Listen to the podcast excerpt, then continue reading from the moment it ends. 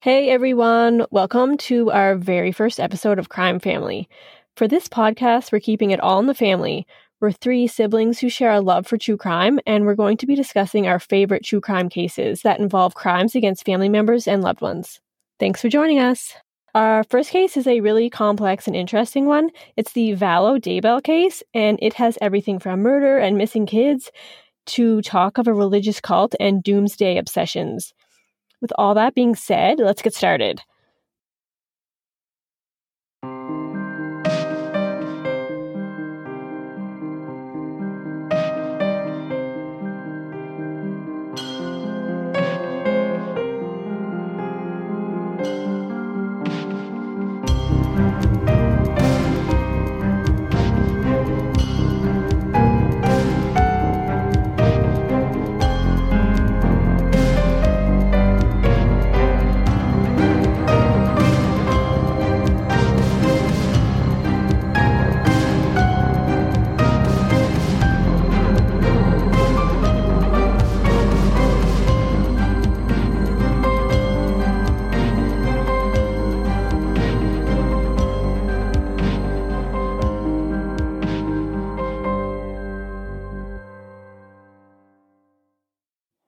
Since this case is so complicated, we chose to split it up and we each researched different sections.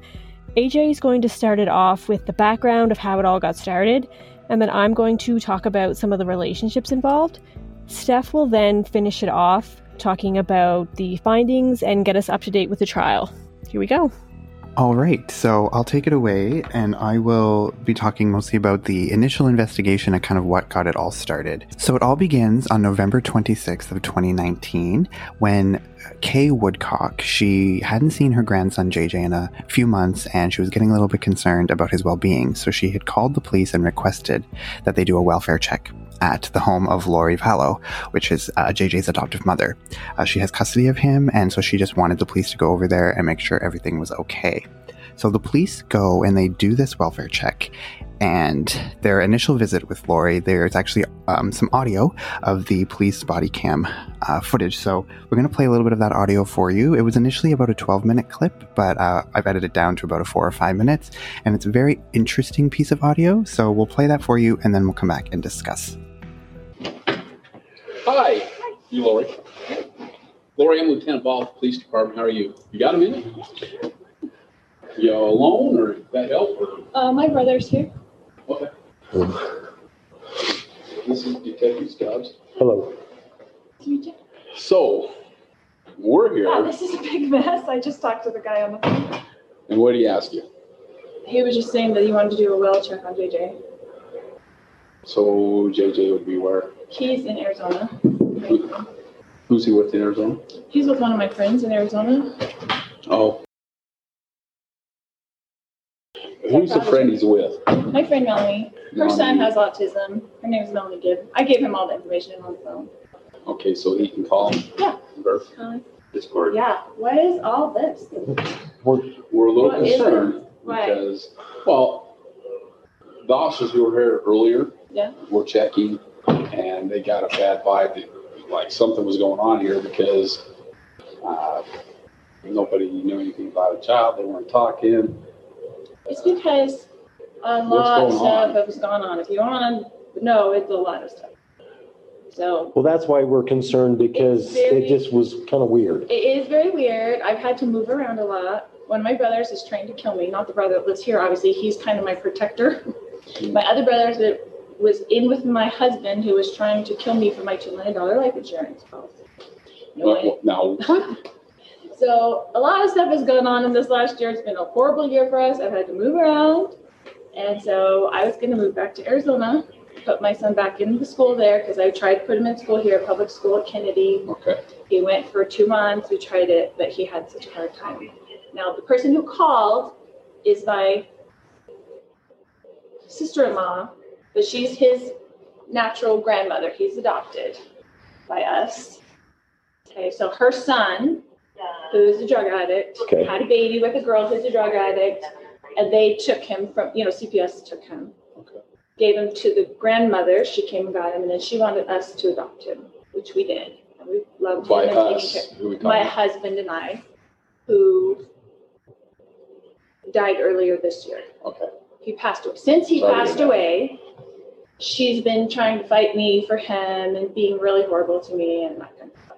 The, She's kind of the paternal friend. okay, thank Does you. that make sense? That's I'm what I sorry. need.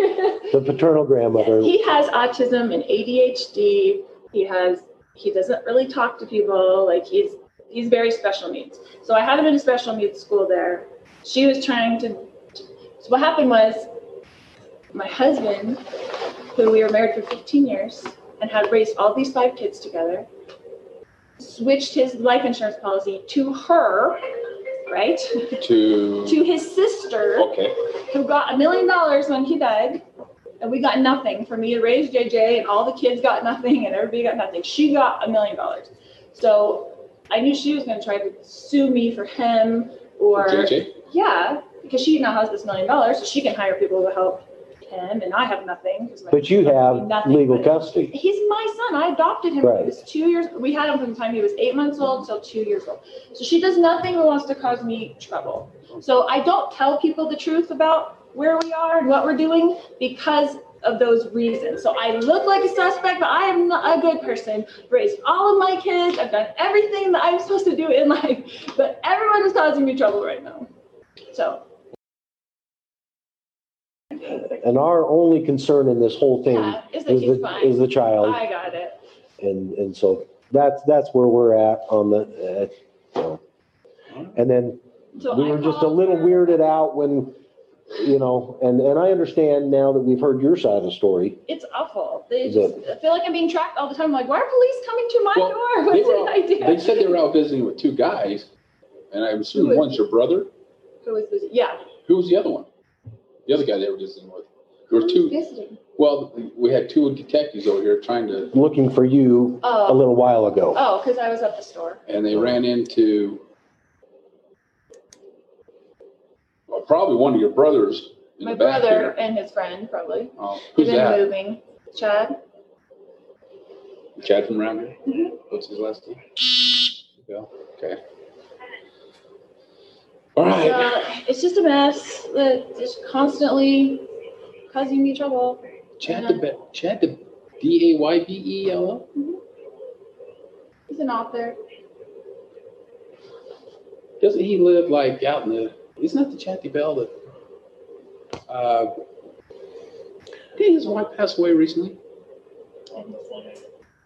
Is that him? I, I don't know, I bet it is. Chatty. D A Y B E L L. Yeah. but it sounds familiar as an I author. think I know. I think I know one of his. He's got a couple of daughters. Is that the Uh, he has lots of kids. So, as you can probably tell, some red flags kind of right off the bat, or I know for me um, at least. Um, what do you guys think, Katie? To me, she just sounds so defensive when this really isn't a time to be defensive. I mean, he's questioning about where her kids are, and she's just getting very, you know, rattled about it. Yeah, I agree as well. I feel like she's just rambling on about other things that aren't really pertaining to her to her child that is is missing and she just is talking about random other life things that happened. Doesn't really seem relevant to the police. Yeah, so um, I was suspicious right off the bat hearing that. Um, she's kind of rambling on and she's going on all these different tangents about her entire, you know, family history instead of just addressing the main reason why the police are there. Um, which is why, as you can hear in the audio, they're like, our only concern is where JJ is, so they're trying to keep her on track, and she keeps going all over the place. But as you heard, she um, did say that JJ was with a friend of hers, Melanie Gibb, in Arizona. So this is this leads the police to Melanie Gibb, and they do call her. She tells them that JJ is not with her. She actually hasn't seen JJ in months. She actually tells them that the last time that she saw JJ was actually on the night of September 22nd. So uh, Melanie and her partner were visiting Lori and her partner Chad, and the four of them were recording um, an episode of their podcast. So they had a religious podcast, and it was in the middle of this recording when Lori's brother Alex comes into the house and he's carrying JJ. Uh, he says JJ is sleeping, um, so he just goes into Lori's room and puts JJ down for the night.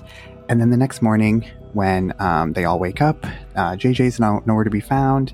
he's not in the home. They can't hear him. And, you know, a little bit of context, he was a little bit rambunctious and had a lot of energy. So, you know, her waking up and not hearing him immediately was definitely a red flag for her.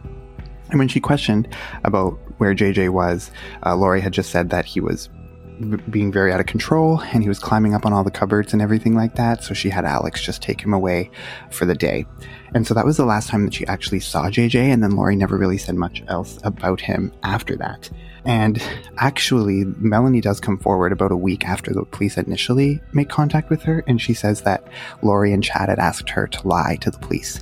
Um, they told her not to tell the police where JJ was, and then Lori had said to say that she was at Frozen 2, seeing Frozen 2 um, at the theater, and she just asked Melanie to take some photos of random kids to make it seem like she was around a lot of kids. So Melanie was, you know, upfront and she said, I'm not going to lie for you. And of course, she did tell the police the truth. And this is what made the police very suspicious because obviously, if there's no foul play involved, um, if everything's on the up and up, why wouldn't she just be honest about where her kids are instead of telling them that he's with Melanie when obviously she knows that he's not? Um, so, of course, the police, this leads the police back to uh, Lori's home, and they go back on November 27th, and they find Lori and Chad both gone, and the house is abandoned. So this kind of leads to a manhunt for the couple. And this is what really sets everything sort of into motion. And during this initial investigation phase, this is when the police find out that JJ's older sister, Tylee Ryan, is also missing. Now, she was last seen even before before JJ was last seen. Her last known whereabouts were on September 9th at Yellowstone National Park. So Tylee, JJ, Lori, and Lori's brother Alex, they had all went to Yellowstone National Park for the day.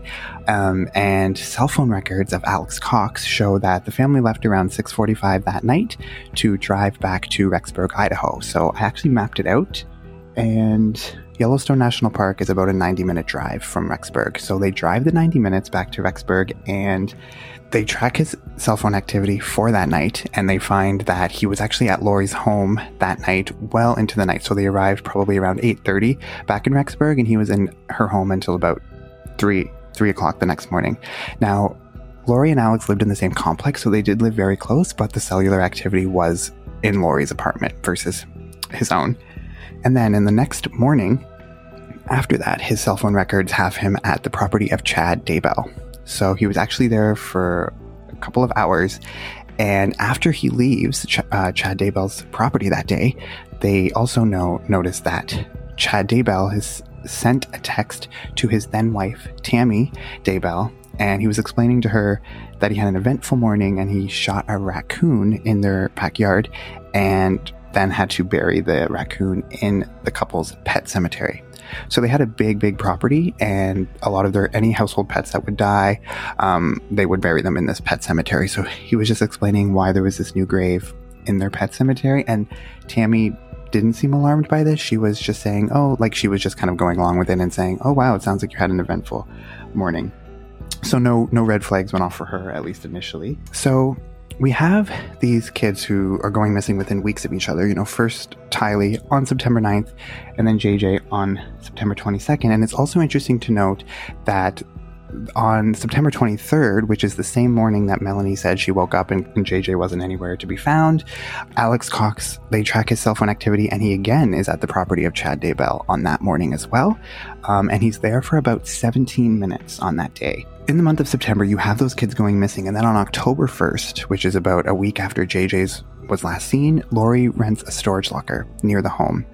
And surveillance video of the storage locker has uh, Lori, Chad, and her brother Alex all visiting the storage locker multiple times um, throughout the month of October and into November. So they're taking stuff out of the locker, putting things in, and the locker is later found to have a lot of children's belongings in it. So a lot of her kids' belongings are in this storage locker. So very suspicious. When you look at all of these events sort of lined up next to each other, it is very suspicious. And Lori had told some people like her friends and some other family members that Tylee was attending a university in Idaho, Brigham Young University, and that she was away at school, which is why, you know, no one would really necessarily think anything of it. She's off at school in September, so when they're not seeing her day to day like they did in the summer, they're not necessarily putting anything together as to why she's nowhere to be found. So, in their minds, it all lined up. And Lori was very kind of strategic about what she told certain people and how she sort of explained the, the whereabouts of Tylee around that time. And also around while all of this was happening, uh, Tylee's brother Colby, who was older than her, he was getting a little bit suspicious because he hadn't heard from Tylee and he was noticing that her text messages were quite quite strange. She was being very short with him, and she wouldn't. He could never get her on the phone. Uh, she was always avoidant, coming up with an excuse as to why she couldn't talk to him. And he actually received two Venmo payments uh, in the month of October from Tylee's account. Um, now it's probably very likely likely that it wasn't actually Tylee sending this money or sending these texts. It was very possibly someone impersonating her um, in order to avoid any suspicion because he noticed right away that the text was just the language she was using was just very, very different than would it would normally be. And he was just, you know, his sixth sense went off and he just felt that something was off, but he didn't really have enough information at that time, I guess, to really, like, he didn't want to go to the police or anything at that time because he didn't really have anything like concrete to back it up with. He just knew that something seemed off. And now I do want to talk a little bit about the relationship between Chad and Lori because it is very important um, to to the case. And so Chad and Lori at the time of the disappearances, they were partners and they had actually met a year prior in the in the fall of 2018. And Chad was actually a prolific author. He had written about 27 books, um, and they were all religious based. So he had written a bunch of non nonfiction books about his earlier life, his near death experiences that he said that he had, also things about his life as a cop that he had, and he was also a grave digger in his earlier years, uh, which is an interesting piece of information. But he was quite well known, like in the religious community, and Lori was a member of the Latter day Saints church. So she was very religious as well as her friend Melanie Gibb. And they were actually attending a religious event in the fall of 2018 where Chad was in attendance. And this is when Lori and Chad first met uh, for the first time. But she was, like I said, she was very well aware of him prior. According to an interview that Melanie Gibb did with Nate Eaton of Dateline, uh, she said that Lori was quite smitten with Chad very, very quickly. Um, it's like she had been waiting for this moment to finally meet him because she had, you know, known so much about his work and she was just excited to meet him for the first time. Right after they initially met, it was kind of a whirlwind and they were in the months after that uh, is when things started to go a little bit awry, especially for Lori. So, like I said, Lori was religious prior, but after meeting Chad, her religious beliefs sort of escalated and they came a little bit darker. Um, in the winter of 2019, so a couple of months after she and Chad met, Lori disappeared for 58 days. She just went off the grid. Nobody really knew, knows where she went. To this day, no one really knows where she was, but it's very likely that she was with Chad. Um, and the kids were with other guardians, so no one was worried about where the kids were because they were accounted for, but Lori herself was just MIA. And then she shows up 58 days later and doesn't really explain to anyone where she was or what she was doing at that time. Now, a big part of the beliefs that Chad and Lori had was about doomsday. So they believed that the end of the world was quickly approaching. And they also believed that this was going to coincide with the second coming of Christ.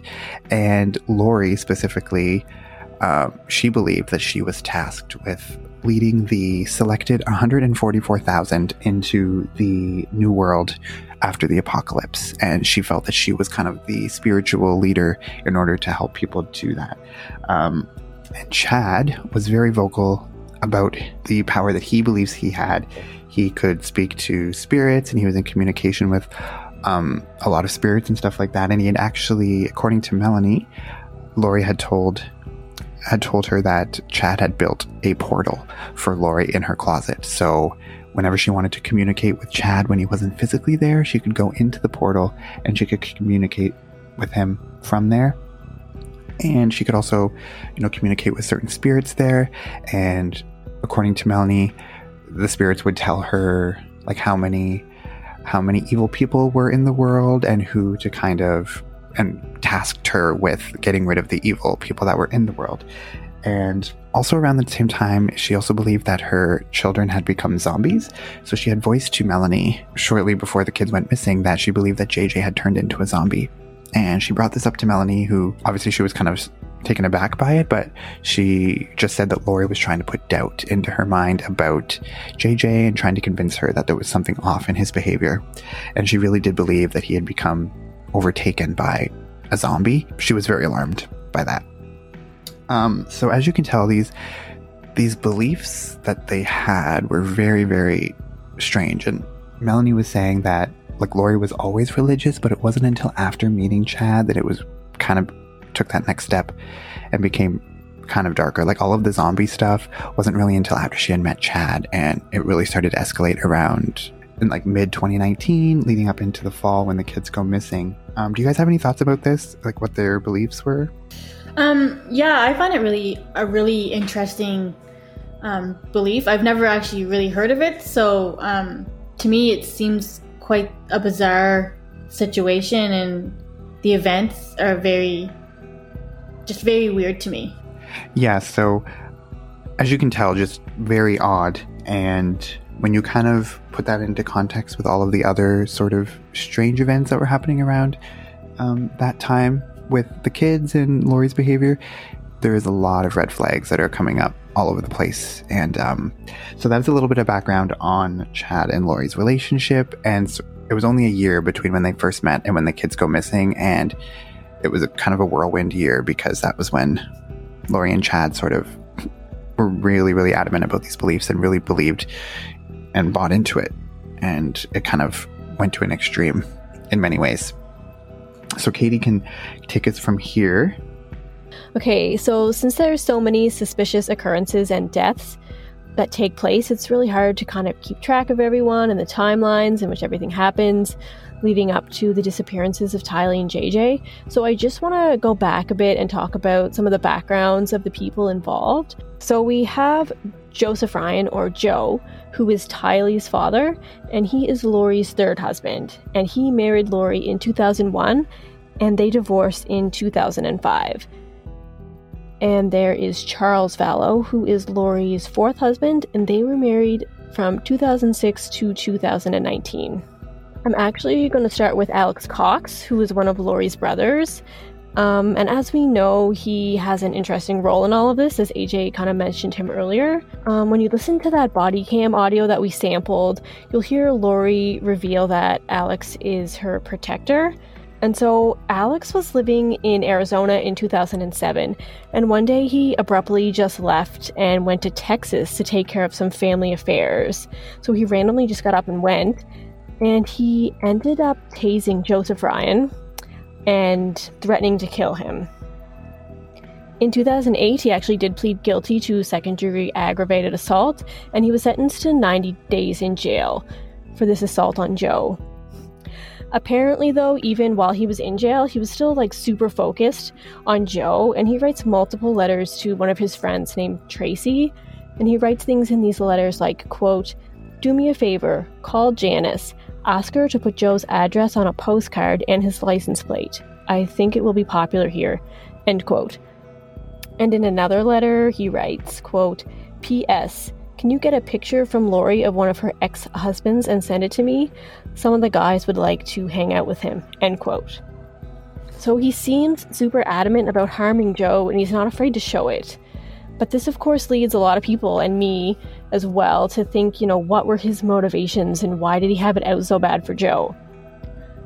Well, there is a recording that surfaces that EastIdahoNews.com released and apparently it's from Joe's sister Annie, and it definitely sheds some light on the situation. The recording seems to be um, of some sort of like informal religious discussion that Lori is having with her friends.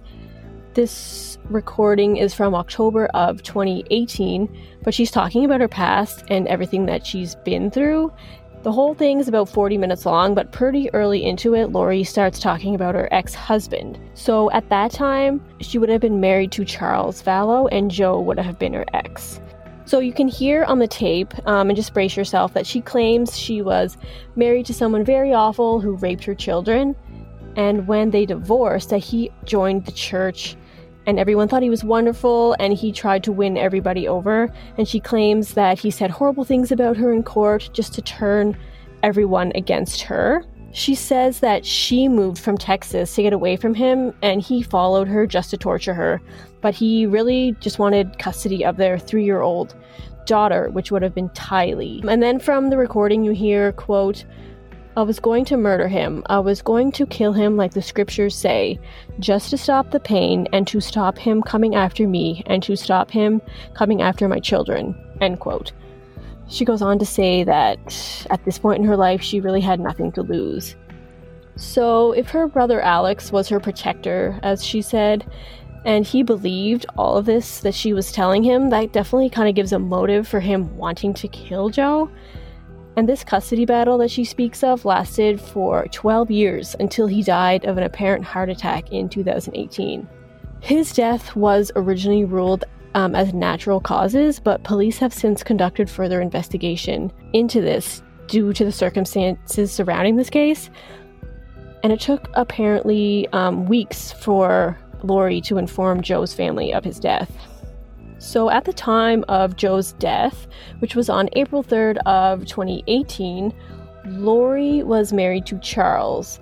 And just a few months after Joe's death is when Lori meets Chad. Some sources say it was October, some say December, but it was around that time of the same year, 2018. And it's shortly after that that Lori goes on her little 58 day hiatus where she, she disappears and nobody knows where she went. And it's around this time that Charles is definitely sensing some really odd behavior. You know, aside from her like ab- abandoning her family for two months, this is when he kind of tries to protect himself and his family from Lori. So at the end of January 2019, he really has this need to protect his family and protect himself from Lori. And he petitions to the police for an involuntary hold of Lori, and they do take her in for an interview and an evaluation, but police say that even though she goes willingly, she is released hours later. And Melanie Gibb does mention this in her interview with uh, Dateline. And a couple days later, he files for a protection order on behalf of JJ and Tylee to keep Lori away from JJ, to keep her away from JJ's school and their home. Things are getting pretty scary, and Lori allegedly claims that Charles has been replaced by a man named Nick Schneider. Melanie also talks about this in her interview, and this is where all the zombie talk comes in. According to Lori, Charles is now a zombie, and Nick Schneider has replaced his soul.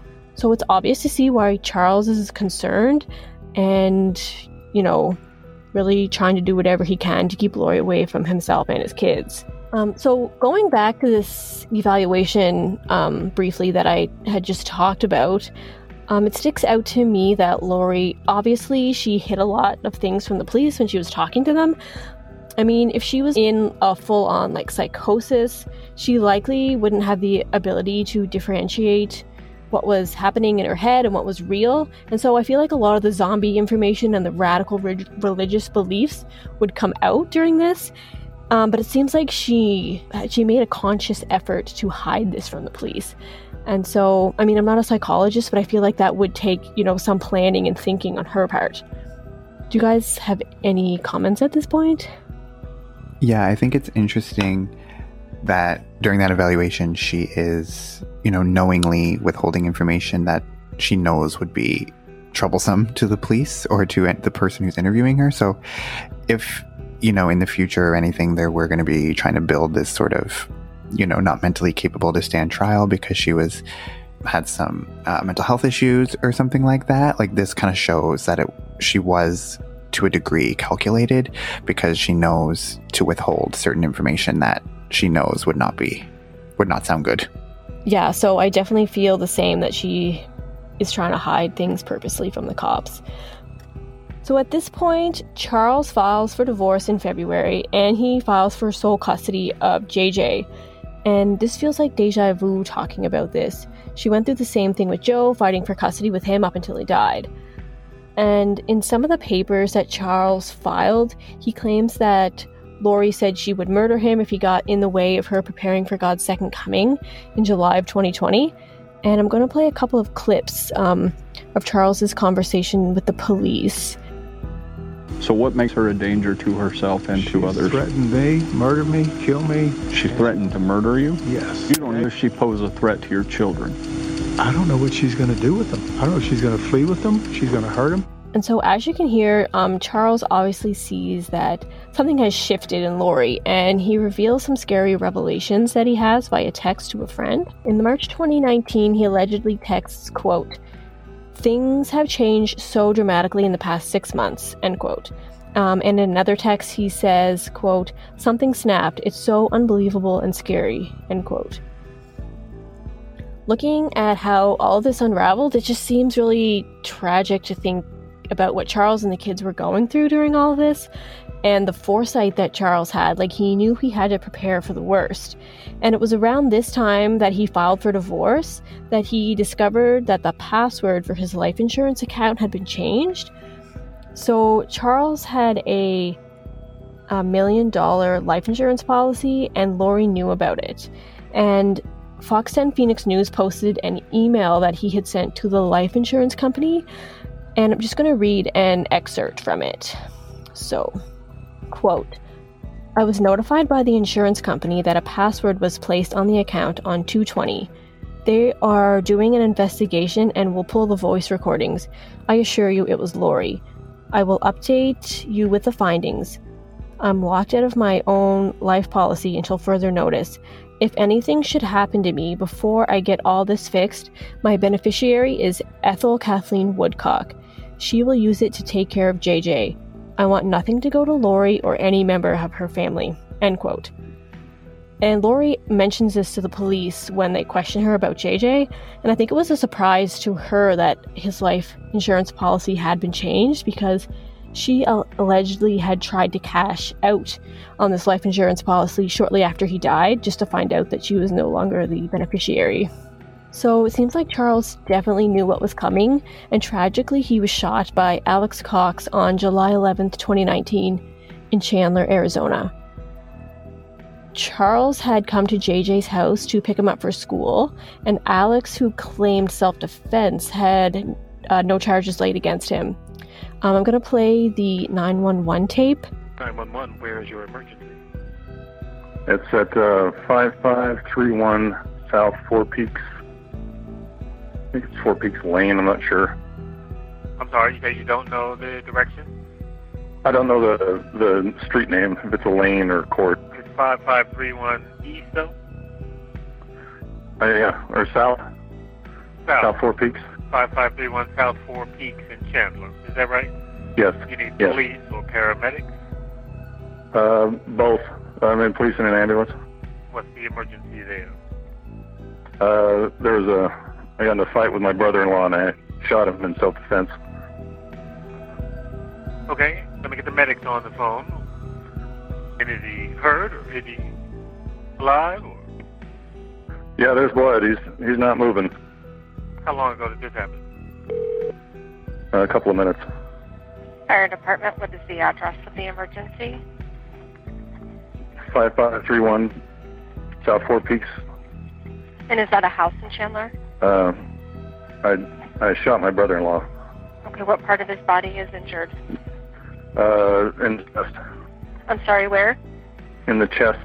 Okay, is he awake and responsive or unconscious? Unconscious. Okay, is he breathing? I can't tell. Okay, are you wanting? Are you willing to go over to him and check? Sure. Okay, do you just let me know if you see his chest going up and down? How old is he? It's not moving. He's 60. Okay, and are you wanting to start CPR?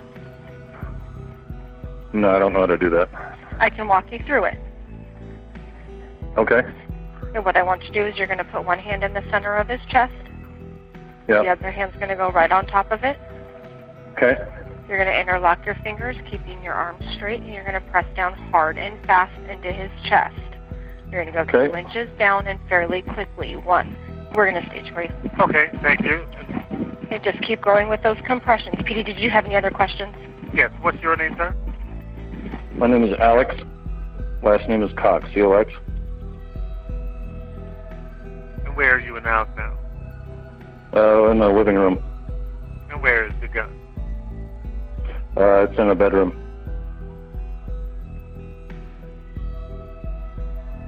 Who else is there in the house with you? Uh, just me. What's his name, your brother-in-law? Charles Vallow. How long ago did this occur? Did it just happen? Yeah, maybe five minutes before I called.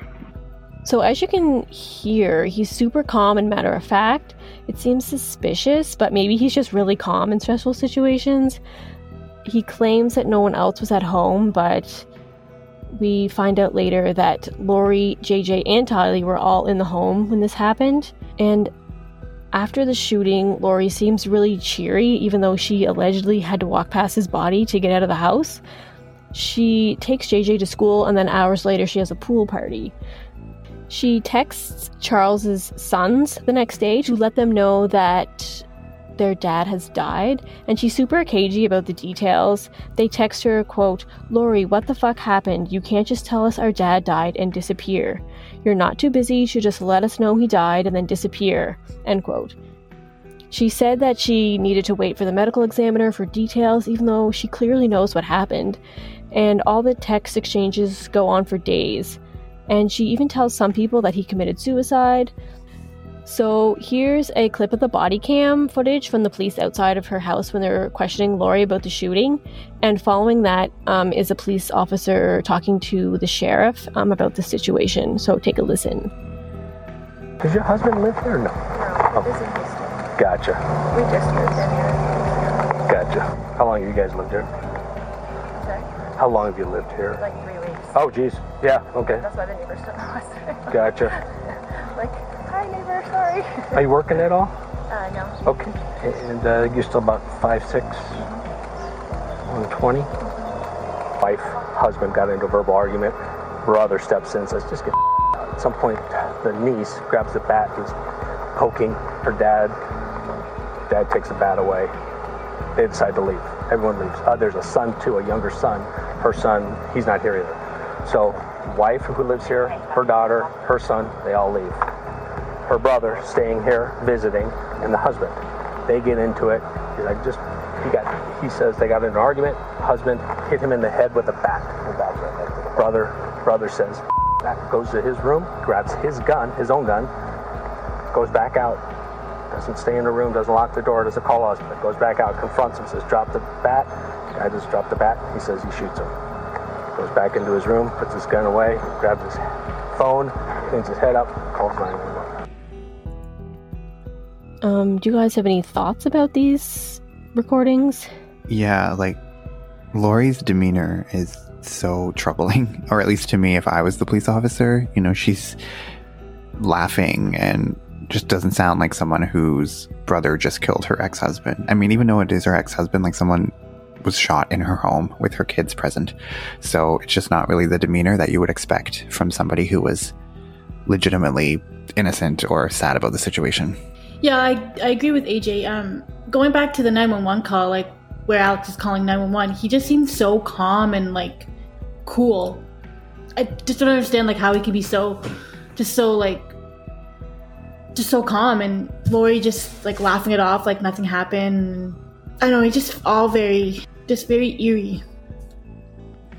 Yeah, in the in the 911 tape of Alex, like what stuck out to me the most was when he's saying, "Oh, he's not breathing," and then the operator is saying, "Oh, can you do CPR?" And he just seems adamant, like he doesn't want to do it. Um, he doesn't want to help Charles at all, um, which is obviously a red flag for me. Like if you were, I don't know, it just doesn't.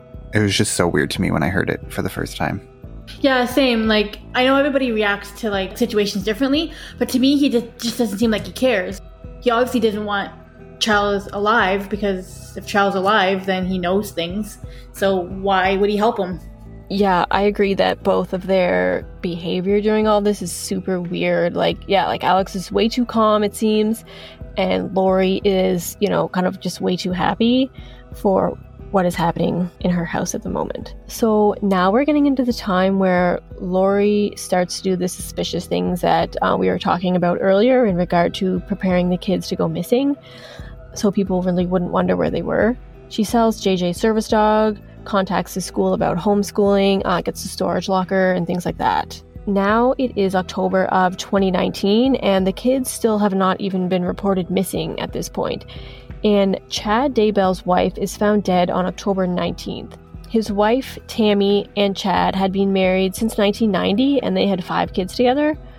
Originally, her death is ruled um, as a death from natural causes, but her body was later exhumed in December of 2019 and they are now treating it as suspicious. So, Tammy doesn't really come up a lot in this case. She was mentioned around the time when JJ was last seen alive. And as AJ mentioned with that text with Chad about the new grave in the yard, maybe she was onto them. Maybe she knew something awful was happening or had happened, and they just had to get rid of her because of that. Just two weeks after Tammy's death, Chad and Lori are married. Photos of them happy in Hawaii, you know, newlyweds on their honeymoon. And this is just another example of Lori showing absolutely no remorse or sadness of any kind for all the deaths that are happening around her. And it's just really not a good look, especially for someone that has missing kids. In November, they apply for a rental home, stating that they are a clean couple with no kids. And this is when people are starting to notice what's going on, and the kids are reported missing, as we explained earlier. So we're all caught up except for one more thing.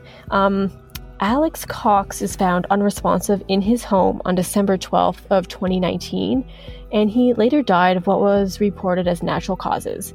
The man who talks to the police, his name was Joseph Lopez, and he claims that he didn't know Alex's last name and that it was his mother's boyfriend. But later it's revealed that Alex actually married Joseph's mother, Zulema Pastenes, and he actually changed his last name to her last name. So, I mean, that's super odd in itself. Whether any of this is related, we don't really know. And it is kind of an interesting detail as they did get married suddenly in Las Vegas, and the chapel owner says that it was all business, no emotion. It lasted only eight minutes, the the wedding. And so what comes to mind to me for this is not having to testify against your spouse in court. So maybe he was kind of securing himself that safety by marrying her, because maybe she knew something that he didn't want to get out. Now it's January of 2020, and Steph is going to take it from here. I'm going to take you to January 26th. This is the day when Chad and Lori were found vacationing in Hawaii and questioned by the police. So they had a search warrant to search their car, and they unfortunately found no evidence that JJ or Tylee were ever in the car or with Chad and Lori at the time. When the FBI asked Lori where her children were, she didn't really give them an answer. She kind of just beat around the bush, said they were safe, but she wouldn't give the location. She didn't really seem too concerned about their whereabouts. The fact that she didn't really seem to care that her children were missing and had no really, really deep concerns for them posed quite a bit of red flags for the FBI. So at the time, Lori was given five days, so on January 30th, to produce her children. If she could not produce her children at this given time, she would be faced with criminal charges. So, as you probably can guess, January 30th came and Lori had missed her court date and she did not produce her children. And this was not okay with for the FBI. This is when they started really opening up the investigation into what happened to Tylee and, and um, JJ. So Lori was arrested, and since she was in Hawaii at the time, she was extradited back to uh, Idaho. And of course, Chad was by her side the whole entire time. He didn't seem too worried. He just seemed cool and collective. So he was there for moral support, I guess. Uh, so they did it. They started the open investigation, and Lori was charged with two felony counts of desertion of a child, three misdemeanors, resisting and obstructing an officer, solicitation of a crime, and contempt. And the contempt stemmed from ignoring her court order. Um, her bail hearing was scheduled for uh, February 2020, and at her hearing, her bail was set at $5 million. Before Chad and Lori had left for Hawaii, they were seen giving a bunch of donations to a Goodwill, and the police wanted to know about these items that were given away. So they asked a witness who worked at the Goodwill store and asked if they knew any about any of the items that were that were brought in. But unfortunately, the witness couldn't provide any detailed information as there was so much coming in that day. So that lead kind of went to, to a dead end. Um, what do you guys think about this whole, like them being arrested in Hawaii and them not really seeming seeming to care about their about the missing children? Well, I remember when it was first on the news and everything, like, I feel like I knew, like, immediately that day, with the Friday that I first saw it, that she was guilty. Like, just based on her demeanor and, like, the fact that she's avoiding it and putting up a big fight about not producing her children. Like, obviously, she's hiding something. You know, you're not reluctant to bring your children in that are missing if they're actually still alive or they're with you and you know where they are. I don't know. I just, I knew right away, or at least suspected right away. And yeah, this whole like, oh, you have five days to produce your kids. I feel just like if you if he doesn't tell you right now where they are, like it should be it's over now. Like you're coming with us because obviously there's something going on. Like this whole waiting for five days is just I don't know. It just seems kind of crazy. And I remember thinking that at the time too. Yeah, like five days you think would be enough time for someone to produce their children if they knew where they were at the time. And to me, she Well, yeah, it it would it should only take a second. Where are your kids? Here they are. Okay, like it shouldn't be like okay, you have five days to figure out where your kids are and tell us. Like you should know exactly where they are, who they're with, the phone number, the address. Like it it, it shouldn't be five days. like I totally agree. Like I don't know why they give her gave her five days. Like they should have gave her like a minute. to, like tell her where her kids are. If she couldn't provide an answer, then she'd have been arrested that day. Well, she had already had when and like she had already had like a month before that, like November. They were looking for her initially, looking for the kids initially. Like she had since November. This is January. She already had two months. Why give her five more days? Like to me, that's just so crazy. And for her to take off vacationing in Hawaii after after she's known she's been questioned by the police of where her kids are, that just seems too suspicious to me. So during Lori's preliminary hearing, she had appointed three attorneys, and about halfway through her hearing, two of her attorneys just withdrew themselves from the case. So that just le- left one lawyer, Mark Means. And while the hearing was going on, Mark also requested that the judge recuse himself from the case. And for some undisclosed reasons, the judge grants the request and recuses himself. I'm not quite sure. I've never really heard of a judge recusing themselves from a case. I don't know if that has to, like if he had any prior information or he knew something that he shouldn't have or I don't know. Have you guys ever have heard anything like anything about judges accusing themselves from a cases like this? Especially a high profile case? No, the only thing I can think of is maybe they knew in the past that he, you know, like I'm just thinking of like the the religious beliefs. Maybe he was like this the kind of judge that in the past didn't have sympathy for, you know, kind of these crazy religious cults, so they thought that maybe they wouldn't have a chance because they knew his past with that kind of thing. That's the only thing I can really think of. Yeah, I never actually thought about that, but yeah, that that would make sense. He must have. And I, I know, th- but I mean, I know that like judges, they can't have like their own thoughts and prejudices into their judgment, but maybe there was a similar case that he looked at in the past and he, you know, didn't have any forgiveness at all. So, also during the preliminary hearing, the police were trying to track down any leads on the witnesses who might have been at Yellowstone Park on the day Tylee was last seen. They wanted to see if anybody saw anything suspicious, but no one had come forward and no, there was no lead, and it just went to a dead end. April 7th, 2020, Mark Means, Lori's attorney, had filed a motion of discovery. So he requested the autopsy and to- toxicology of Lori's hu- two husbands, her brother, and Tammy Daybell. All of those documents were granted except for the autopsy of Tammy Daybell because at the time there was no autopsy done or any information that was made public about that. So also to know that like I'm not really sure why he requested all of these. Maybe he was trying to f- find some discrepancies in the police interviews or some misinformation. I think that's the only reason why he wanted all those documents to be handed over to him. Yeah, and I'm curious about like the outcomes of these other autopsies from these people that died mm-hmm. of natural causes. There seems to be a, quite a few of them that like that happened, you know, prematurely. Yeah, exactly. So maybe he was trying to find out more information on that. Like, what are the chances of that many people in the same family dying of natural causes within this short amount of time? Like, I feel like that's a very, very odd coincidence. Yeah, definitely some red flags going up there. So he also noticed that there was an email that Chad had sent Lori that was made public, and it basically this email was that Lori just wanted a f- to look into her family history, like a family tree sort of thing.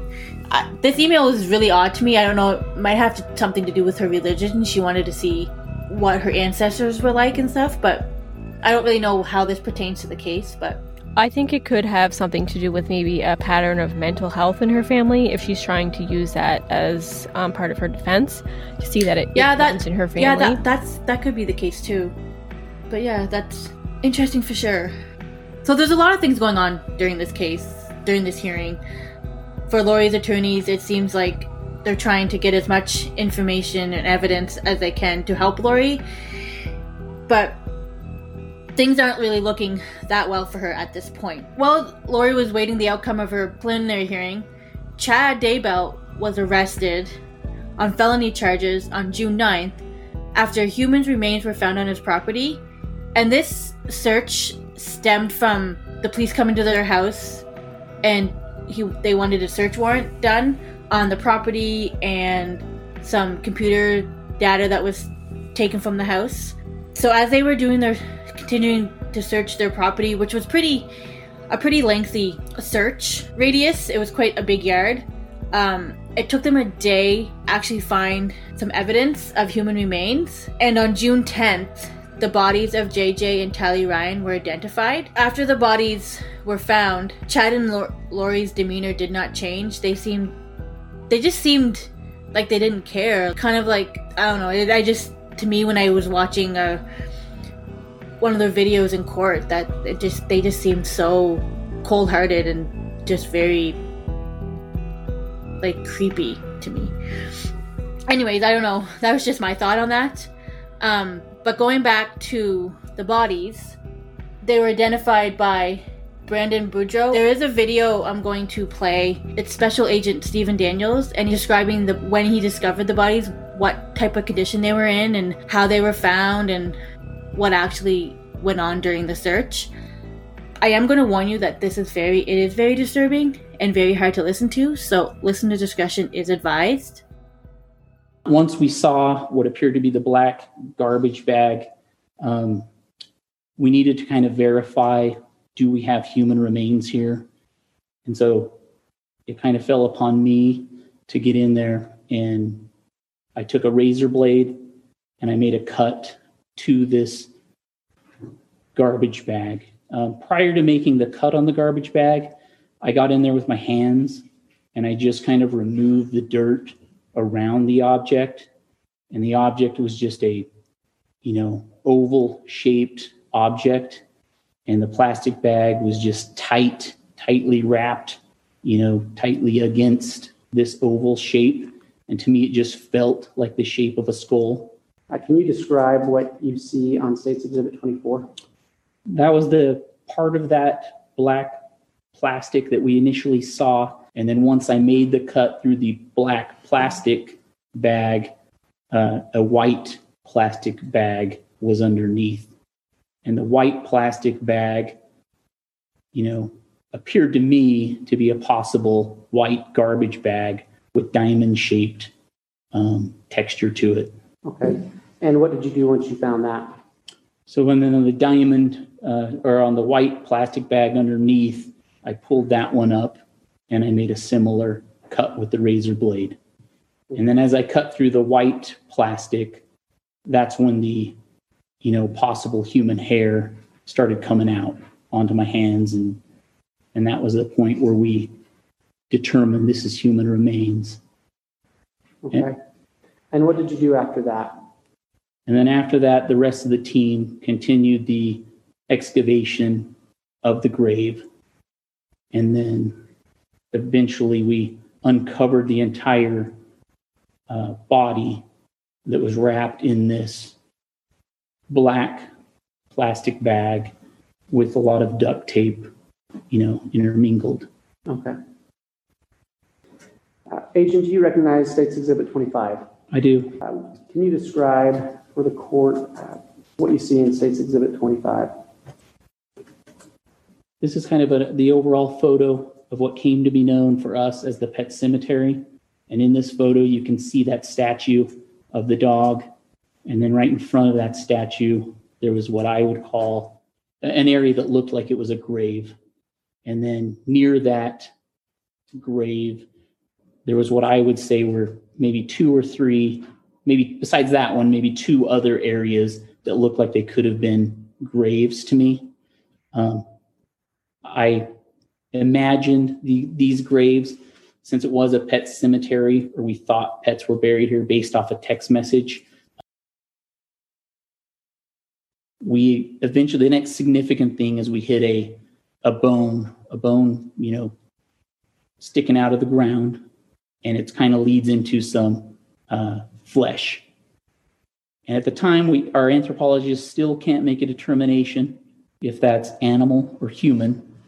And so the team starts trying to excavate whatever this is.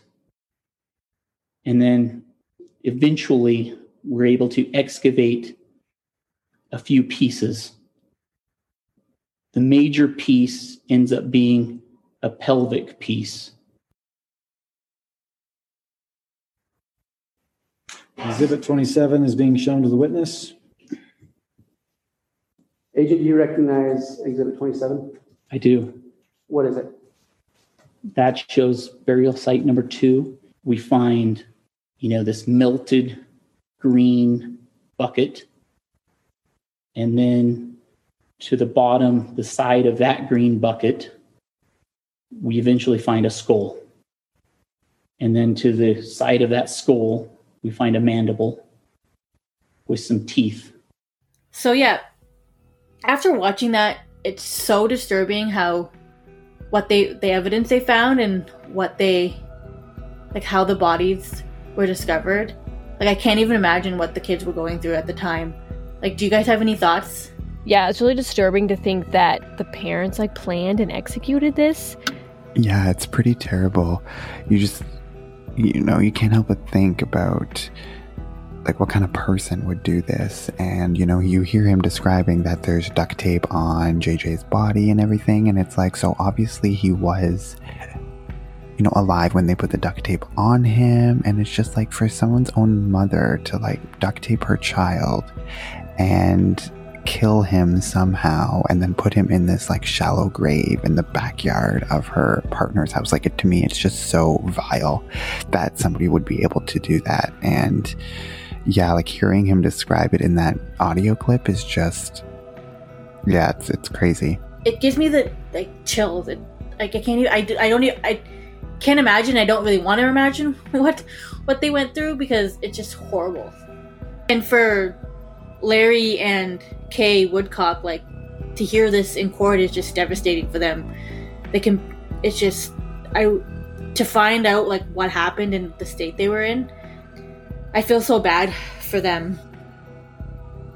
Lori was slapped with two new charges, and these charges were conspiracy to destroy, alter, and conceal evidence. And I'm actually pretty surprised that nobody to this point has been charged with murder. Like, I don't know how they aren't charged with murder at the po- this point. Yeah, I just think it's bizarre that they wouldn't have been charged immediately. Like the bodies were found on Chad's property, and then when you corroborate that with like the cell phone records that I talked about earlier of Alex Cox and coinciding with those days when they were last seen, to me that would be enough to kind of to kind of give them those murder charges. So the fact that it's still ongoing and still there isn't an official murder charge as of this recording is pretty wild considering that the bodies were found in June. So now we're looking at, you know, seven, eight months ago that the bodies were found with some pretty hard evidence to point towards Lori and Chad, and there still haven't been official murder charges uh, like laid against either one of them is pretty pretty interesting and i'm not really sure why it's taking so long and i mean i don't really know like the intricacies of the legal system and so i'm sure there's a lot of legal stuff happening regarding that but it's just that did strike me as odd So Chad uh, appeared in court via Zoom. His bail was set at $1 million. And also to note that on July 18th, 2020, the judge had made changes to Lori's bail and it was 150k, so 50k for each misdemeanor charge. And the $1 million bail in Fremont County still stands. Different states means different amount of bail bonds because where she was arrested in Hawaii and then brought to Idaho, that's why her she has two different bails. One set at 150k and the other set at 1 million. And the jury trial was set to begin in January 2021. Going back to the deaths of Lori's two children, Lori's two husbands, and her brother Alex, it just makes you stop and think like, are all these deaths just so convenient? Like, there's so many deaths in one family that are just seem too suspicious and just convenient to them. So yeah, I'm. I just like. Do you guys feel like like that? Like, do you feel there's just so many different scenarios that could be played out? Yeah, I definitely think the other deaths, like the natural causes deaths, um, are definitely suspicious and they do seem a little bit too convenient. As for the lack of murder charges, I feel that, you know, the cops always know more than they release, and maybe they think that, you know, Alex actually was the main um, perpetrator in this case. Maybe he actually did kill the kids, so the other two didn't actually commit the murders. However, I feel like they were involved somehow in the planning or they knew about it afterwards. They definitely went along with it, so I feel like they should be held accountable. Because of the coronavirus pandemic, their trial was supposed to start in January, but it got pushed until July of this year, of 2021. So their trial has not begun yet. Um, the only new information that has come out since the summer was that their trials will be combined. So it'll just be one trial with the two of them. This uh, was a choice of their defense attorney. And I'm not sure if like combining them is a, a good idea. I don't like I don't know the, logistics around that. Like I don't know why they would be tried together just because they're married that doesn't always mean you'd be tried together like that just seemed really it kind of shocked me actually to know they they weren't being tried separately but together do you know any more information about that like is there would there be a reason why they'd combine them Yeah, I I don't think that happens very often, and I feel like maybe maybe it's because they would have the same evidence in both cases, and they've already both agreed that they're not going to testify against each other. So there's not that mm-hmm. you know aspect of it. So there's no point in putting them separately because there's not going to be any different information coming out of both of those trials. But Yeah. yeah, but I mean, if they both if they're both found not guilty, then they're both off. If they did it separately, at least maybe one of them could go to jail. But yeah, it's kind of risky at the same time. Yeah, like I think it's super like super risky for the defense to combine the trials because maybe he's hoping that if they do are are found not guilty, then they both will get off. Which is kind of scary to think if actually if they do if they are found not guilty somehow that they could just be free in the world and I don't know, just it's just it's crazy. I feel like they had to be found guilty of something and go to jail for a good amount of time. Yeah. If it's not murder, then you know I, I feel like it ha- there definitely is something there. It's like it has to be like conspiracy to murder type like if if Yeah, they come back accessory, accessory to murder, or or you know after the fact. yeah. So if if they convinced Alex, her brother, to do it, then he's the murderer, but he they still had their hands in the part of it as well. yeah, and they were buried in you know in, Chad, in Chad's yard, so he, there's no way he didn't know about it. So mm, they're I'm wondering if the pet cemetery they found like when they dug up the stuff, they also found like dogs and like a cat and stuff like that. So it's kind of like just like a sick scenario all around. I wonder if they did find that raccoon that Chad had talked about. Oh yeah, because if not, then obviously he was He making. lied. Yeah, which is obviously that he obviously did, but maybe there was some truth to that. I don't know. But maybe. and either way, And we'll never know, we'll never know the whole truth because half the people that know the truth are no longer with us. Yeah. Like I feel like, and I feel like that's why. It's because they knew. Chad, yeah, it's only Chad and Lori, and they're sure as hell not going to tell us. Yeah. What the truth is, because why would they? But yeah, so it's cut the quite the case, quite the wild case. Yeah, I agree with everything you guys were saying. Um, it's definitely an interesting case, and I don't think you know it's going to be a very hard time for them to come up with a defense that is believable to me. Um, just based on everything that you know we've discussed and everything that's out there about the case, it's going to be tough for them. But yeah, I agree that um, it's definitely an interesting case, and because it's still ongoing, like it's still going to be a while before we actually see any like what the outcome of it is. But um, we're going to be watching it closely, and you know we can update you you guys as as it happens. Um, because you know I know that we're all interested to find out where it where it all ends up. Yeah, as things happen, we'll try and maybe keep everybody updated about it. And hopefully we get a good outcome. Yeah, hopefully, for sure. So that does it for this episode of Crime Family. We thank you so much for listening in. If you like what you hear, please make sure to subscribe to us on your favorite podcast streaming app. That way you're notified as soon as we release a new episode. The amazing music throughout our podcast is done by the awesome Tim Monis. You can find him on Instagram at Tim Monis. You can also find us on Instagram at Crime Family Podcast and on Twitter at Crime Family Pod. One. So we can't wait until the next episode and we hope you'll join us then. Thank you so much. Take care.